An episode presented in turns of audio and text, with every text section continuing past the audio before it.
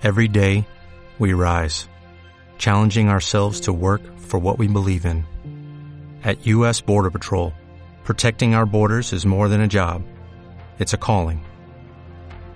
Agents answer the call, working together to keep our country and communities safe. If you are ready for a new mission, join U.S. Border Patrol and go beyond. Learn more at cbp.gov/careers.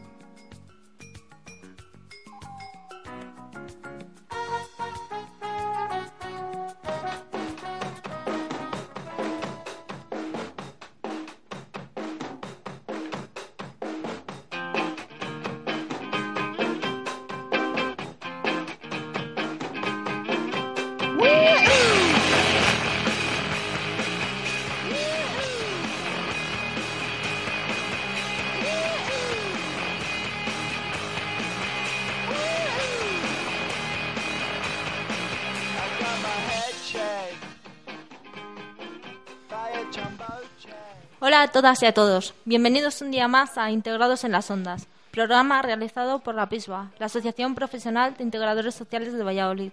No os perdáis los contenidos del programa de hoy.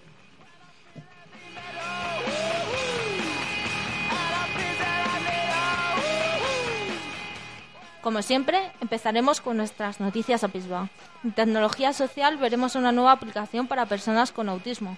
En Pequeñas Iniciativas Sociales, hoy os traemos una guía, una gran iniciativa relacionada con el cáncer y las personas con discapacidad visual. Nuestro espacio feminista lo ocuparán dos grandes mujeres y seguro que os, que os encantará nuestro libro recomendado de hoy.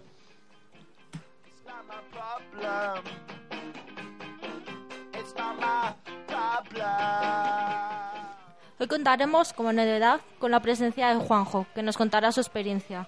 Recordad que estamos en Onda Verde y nos estás escuchando en directo en convozpropia.listentomyradio.com y nos podrás escuchar en diferido en convozpropia.ivos.com. Estamos contándolo todo entre Bea, María, Roberto en los controles y yo, Isabel. Empezamos.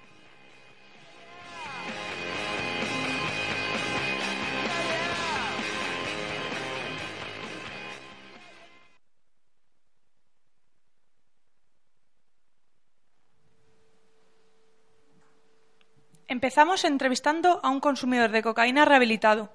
Fue un empresario con éxito en sus negocios de hostelería, además de ciclista semiprofesional, durante casi 20 años.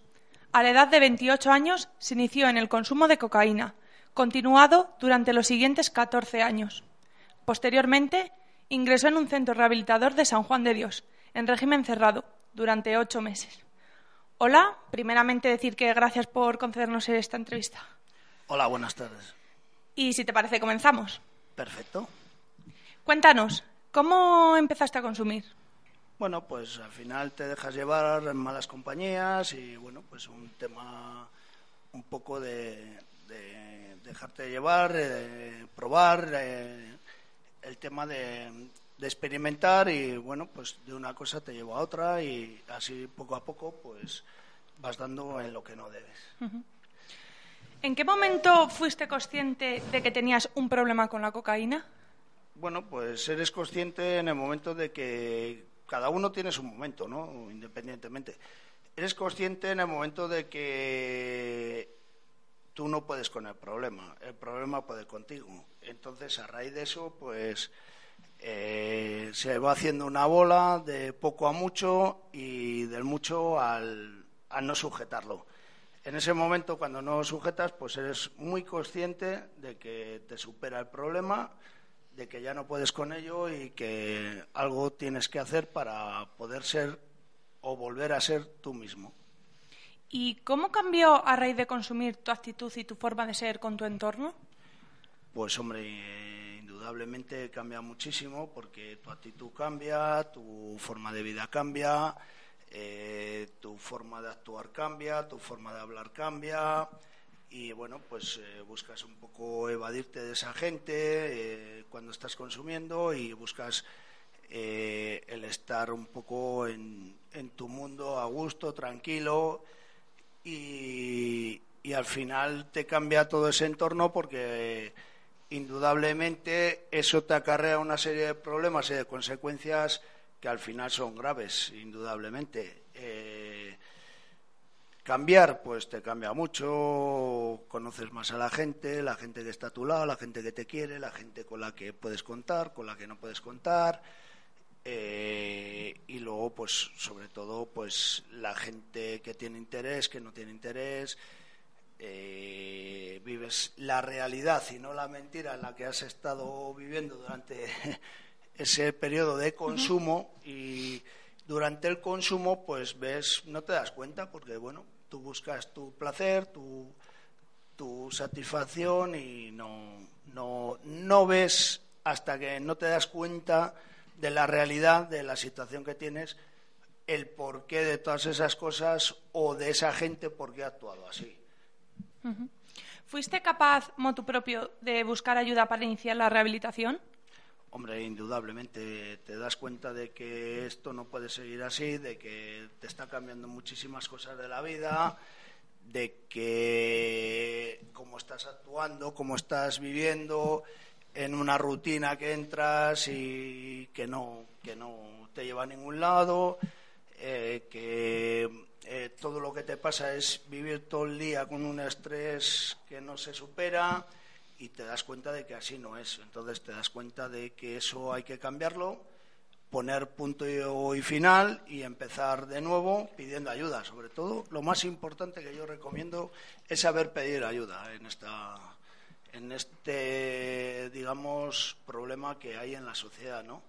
Mucha gente no sabe pedir ayuda o la pide tarde pero bueno, bienvenida sea, aunque sea tarde, indudablemente, ¿no? Y es un problema muy gordo y con la experiencia que yo tengo con compañeros y, personal que ha estado metido en este mundo, pues es el mayor problema de pedir ayuda. ¿Cuánto tiempo llevas actualmente sin consumir? Pues ahora mismo llevaré dos años y medio, por ahí aproximadamente, tres. Dos años y medio, ponle. Y tan contento, vamos. Y fenomenal, contento, orgulloso. Y, claro. y a seguir luchando. Esto no se acaba hoy. Es la pelea diaria, es el día a día, la lucha, la constancia y el sacrificio. Y bueno, al final también tiene su recompensa, ¿no? Te vuelves a sentir tú mismo y que eres en realidad lo que. Bueno, pues lo que en la vida hay, no hay más. Mm, ¿Te ha quedado algún tipo de secuela de esa época, ya sea física, psicológica o de tipo emocional? Bueno, física realmente, bueno, aquí me veis, los oyentes no, pero bueno, física no, porque bueno, hoy en día, gracias a Dios, el tipo de consumidor ya no queda esas secuelas, por lo menos en mi caso, emocionales muchísimas, por supuesto, porque es un problema que que te llega mucho, que conectas y bueno, pues eh, el autoestima, la motivación, todos esos eh, sentimientos que llevamos uno dentro que no los conoces hasta que no estás implicado en una enfermedad, bien sea esta o bien sea eh, psicológica o cualquier otra que conlleve a este tipo de, emociones, por decirlo de alguna manera, al final te quedan secuelas, indudablemente. Y la secuela mayor es que tienes que vivir día a día con que esto es un problema, que no es un catarro y se cura mañana por la mañana, que esto es para toda la vida, ¿no? Y eso hay que tenerlo en la mente cada día, cada minuto y constancia de que es así, no hay más. Esas son las secuelas físicas, nada, perfectamente bien, eh, contento, tranquilo y, y con ilusión y con ganas. ¿Nos puedes contar por qué fases de rehabilitación pasaste y qué terapia seguiste en el centro rehabilitador? Bueno, en el centro eh, entré en un centro cerrado, ¿no? Eh, régimen cerrado, eh, entonces allí las terapias son duras, son duras, perdón, mm, son terapias que convives con más compañeros que tienen otras experiencias, que al final son el entre la ayuda psicológica de todo el equipo terapéutico y de todos los profesionales que conlleva, ¿no? desde médicos, psicólogos, psiquiatras, enfermeros, eh, personal de apoyo, de ayuda y sobre todo el apoyo de los compañeros y de la gente que ha convivido contigo y que uno a otro esta terapia es la que hace que ayude y que apoye a los demás a, llegar a la rehabilitarte o, a querer dejar este mundo. Claro. Vale, ahora, mm, como última pregunta, ¿qué dirías desde tu experiencia a las personas que se están iniciando en el consumo de drogas, sobre todo en los jóvenes? Bueno, pues eh, motivarles a los que no lo hayan probado que no lo prueben, desde luego. A los que lo han probado que vivan la experiencia y que analicen bien todo lo que le aporta, lo que le aporta, lo que ha sentido, las sensaciones y lo que no ha sentido, lo que al final es un análisis, ¿no? Eh, ¿Y por qué le ha llevado a eso, sobre todo? ¿Por qué ha dado ese paso a llegar ahí, a ese consumo?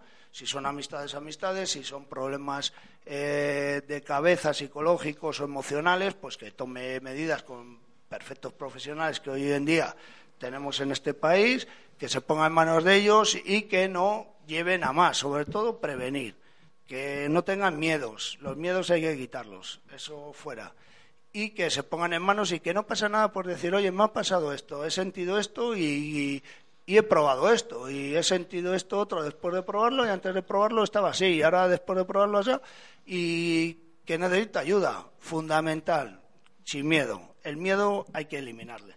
Yo creo que la barrera del miedo si la elimináramos en muchas cosas en muchos valores de la gente no solo en temas personales enfermos o personas con adicciones o problemas sino a nivel común y cotidiano de la vida el miedo es una barrera eh, tengo un amigo mío que eh, es un fenómeno que es Julio Justo, escribe libros, eh, es minusválido, lleva muchos años en silla de ruedas desde los 15, 16 años y tiene un libro que recomiendo y aconsejo que es que no te acojone la vida.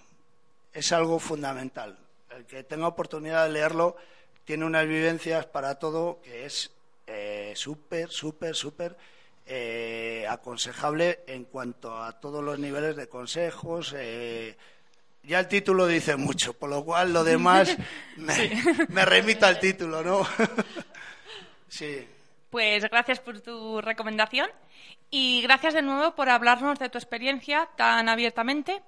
Esperamos que tu testimonio sirva para ayudar a personas que tienen un hábito de consumo o que se están iniciando en el consumo de drogas, a que es de vital importancia informarse correctamente, perder miedos y que hay salida, Siempre va a haber personas del entorno, entidades y profesionales como somos los integradores sociales, dispuestos a ayudar y lo más importante es tener una buena actitud ante el problema. Gracias, Juanjo. Muchas gracias, María, y agradecer la gran labor que hacéis desde este medio.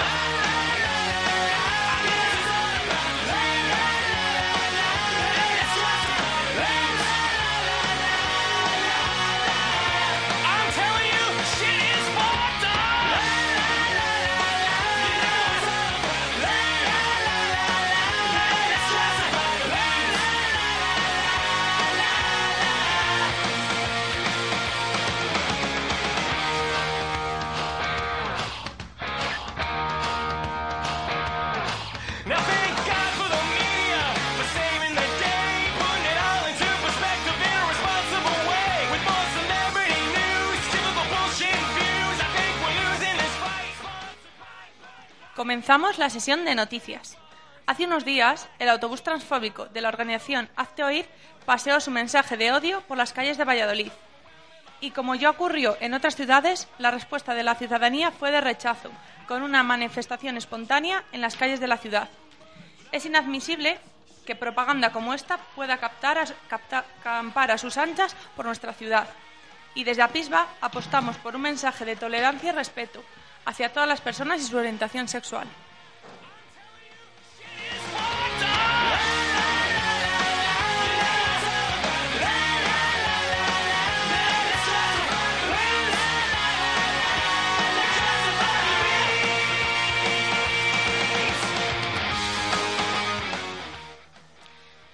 Estudios realizados por la ONCE, el 81% de las personas con discapacidad siguen encontrando barreras arquitectónicas en su entorno y en su día a día. Esto a pesar de las medidas que se han tomado en los últimos años, que han sido muchas pero no suficientes. La accesibilidad total es un derecho de las personas con discapacidad y deseamos que muy pronto estas barreras formen parte del pasado.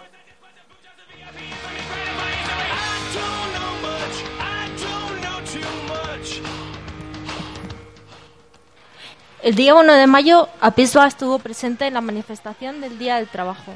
Nuestra presencia se centró en la defensa no solo de nuestro derecho a poder trabajar en lo que nos gusta, sino en el fin de los recortes sociales y de la gran precariedad que existe en el mercado laboral.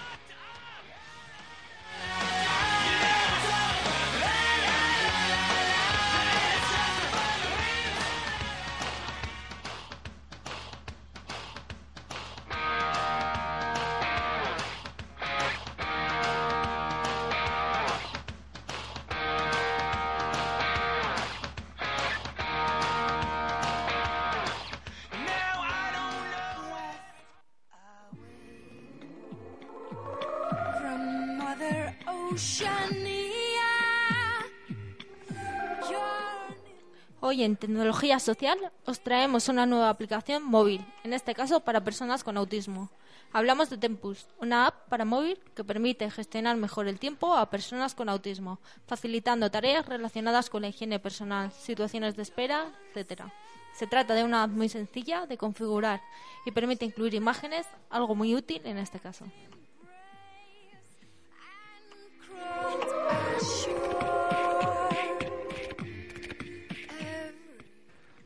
Las posibilidades de esta aplicación son inmensas. Por ejemplo, se puede utilizar para asignar tiempos muy concretos a actividades como leer, ver la televisión, estudiar, etc., de forma que el día a día de las personas que las usen sean mucho más llevadero. El creador de Tempus es Ignacio Calle León. Esta aplicación es gratuita para móviles que usen el sistema Android.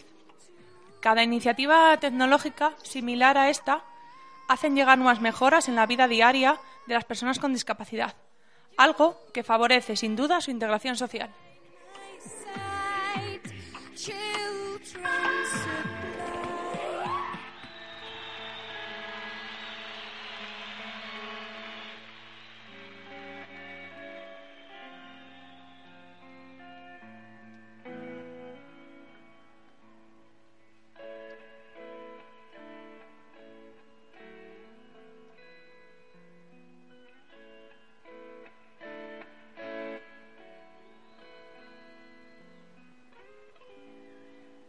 It is the springtime of my loving, the second season I'm to know. Hoy en nuestras iniciativas sociales os traemos Manos que Salvan Vidas. Esta curiosa iniciativa consiste en el entrenamiento de mujeres con discapacidad visual para poder prevenir el cáncer de mama. Las mujeres son sometidas a una especialización en este ámbito, de forma que, además de hacer una labor social, son formadas en un nuevo puesto de trabajo que les puede ofrecer una posibilidad de futuro.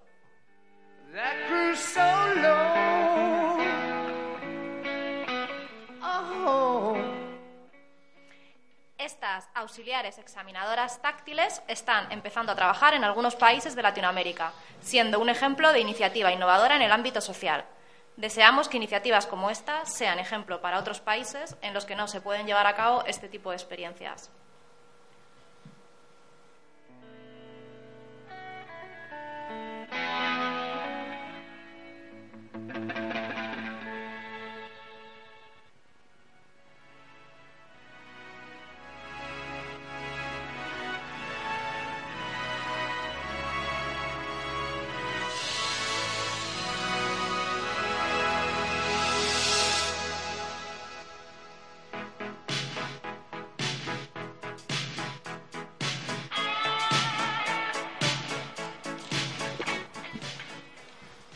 Nuestro espacio feminista de hoy vamos a contaros, de forma muy breve, la vida y obra de dos mujeres que tuvieron un papel importante en la historia.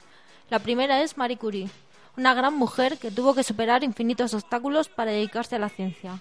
En su país, Polonia, las mujeres no podían ir a la universidad, algo que no le, que no le impidió seguir sus sueños.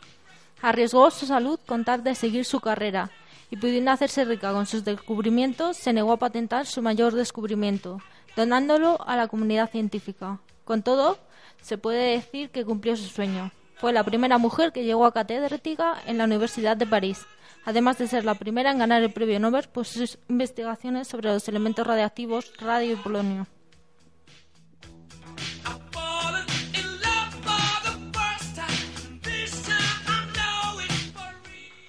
Angela Davis, por su parte, nació en Alabama en 1944. Es filósofa, activista afroamericana y política marxista. Sus padres ya fueron activistas por los derechos civiles y fue alumna en escuelas segregadas.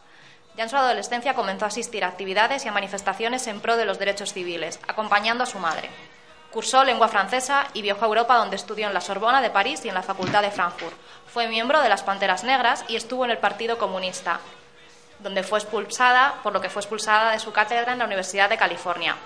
Lucha por la mejora de las condiciones carcelarias, publica libros, conferencias, soportó la discriminación de la sociedad, pero sigue luchando por la liberación real de la mujer de todos sus yugos, capital, raza y sexo.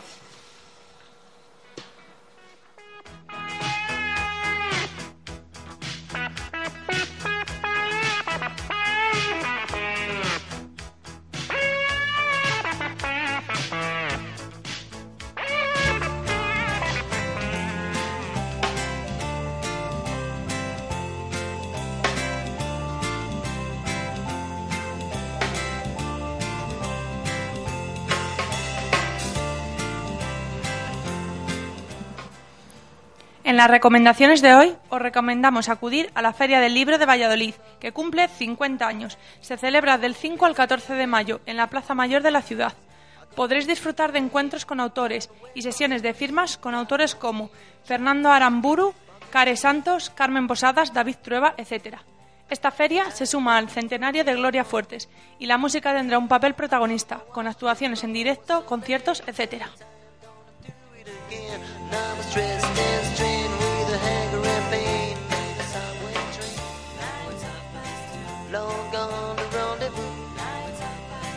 Time made a fool out of me. Oh, baby, can't you see?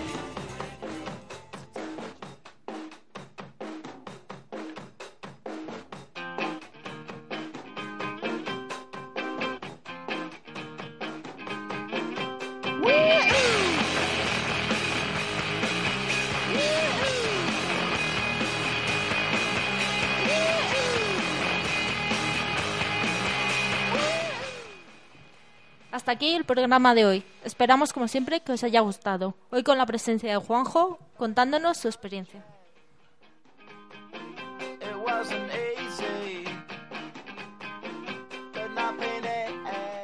Este mes de mayo habrá gran actividad social en Valladolid.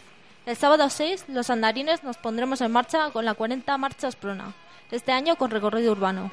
Del 12 al 21 de mayo podremos disfrutar de unas jornadas feministas llamadas Marcando Pezón, cuyo contenido muy interesante podréis verlo en nuestras redes sociales.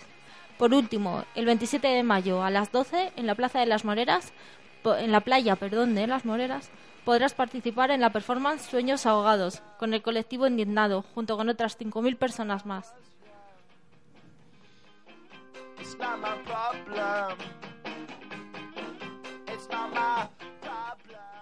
Recordad que hemos estado en directo en convozpropia.listentomyradio.com y nos estarás escuchando en diferido en convozpropia.ivoz.com. Mm, nos despedimos aquí hasta el próximo 1 de junio. Gracias, Bea. Gracias a todos.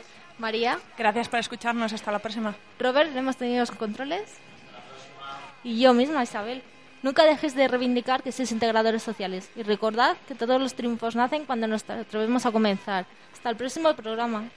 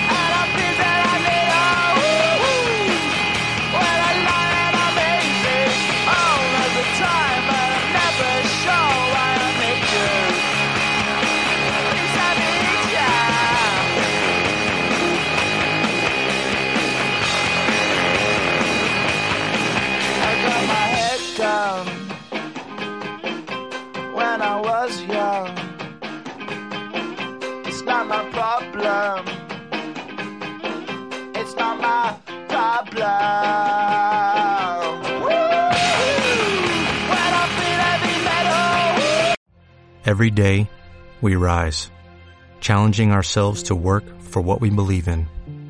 At U.S. Border Patrol, protecting our borders is more than a job, it's a calling. Agents answer the call, working together to keep our country and communities safe. If you're ready for a new mission, join U.S. Border Patrol and go beyond. Learn more at cbp.gov/careers.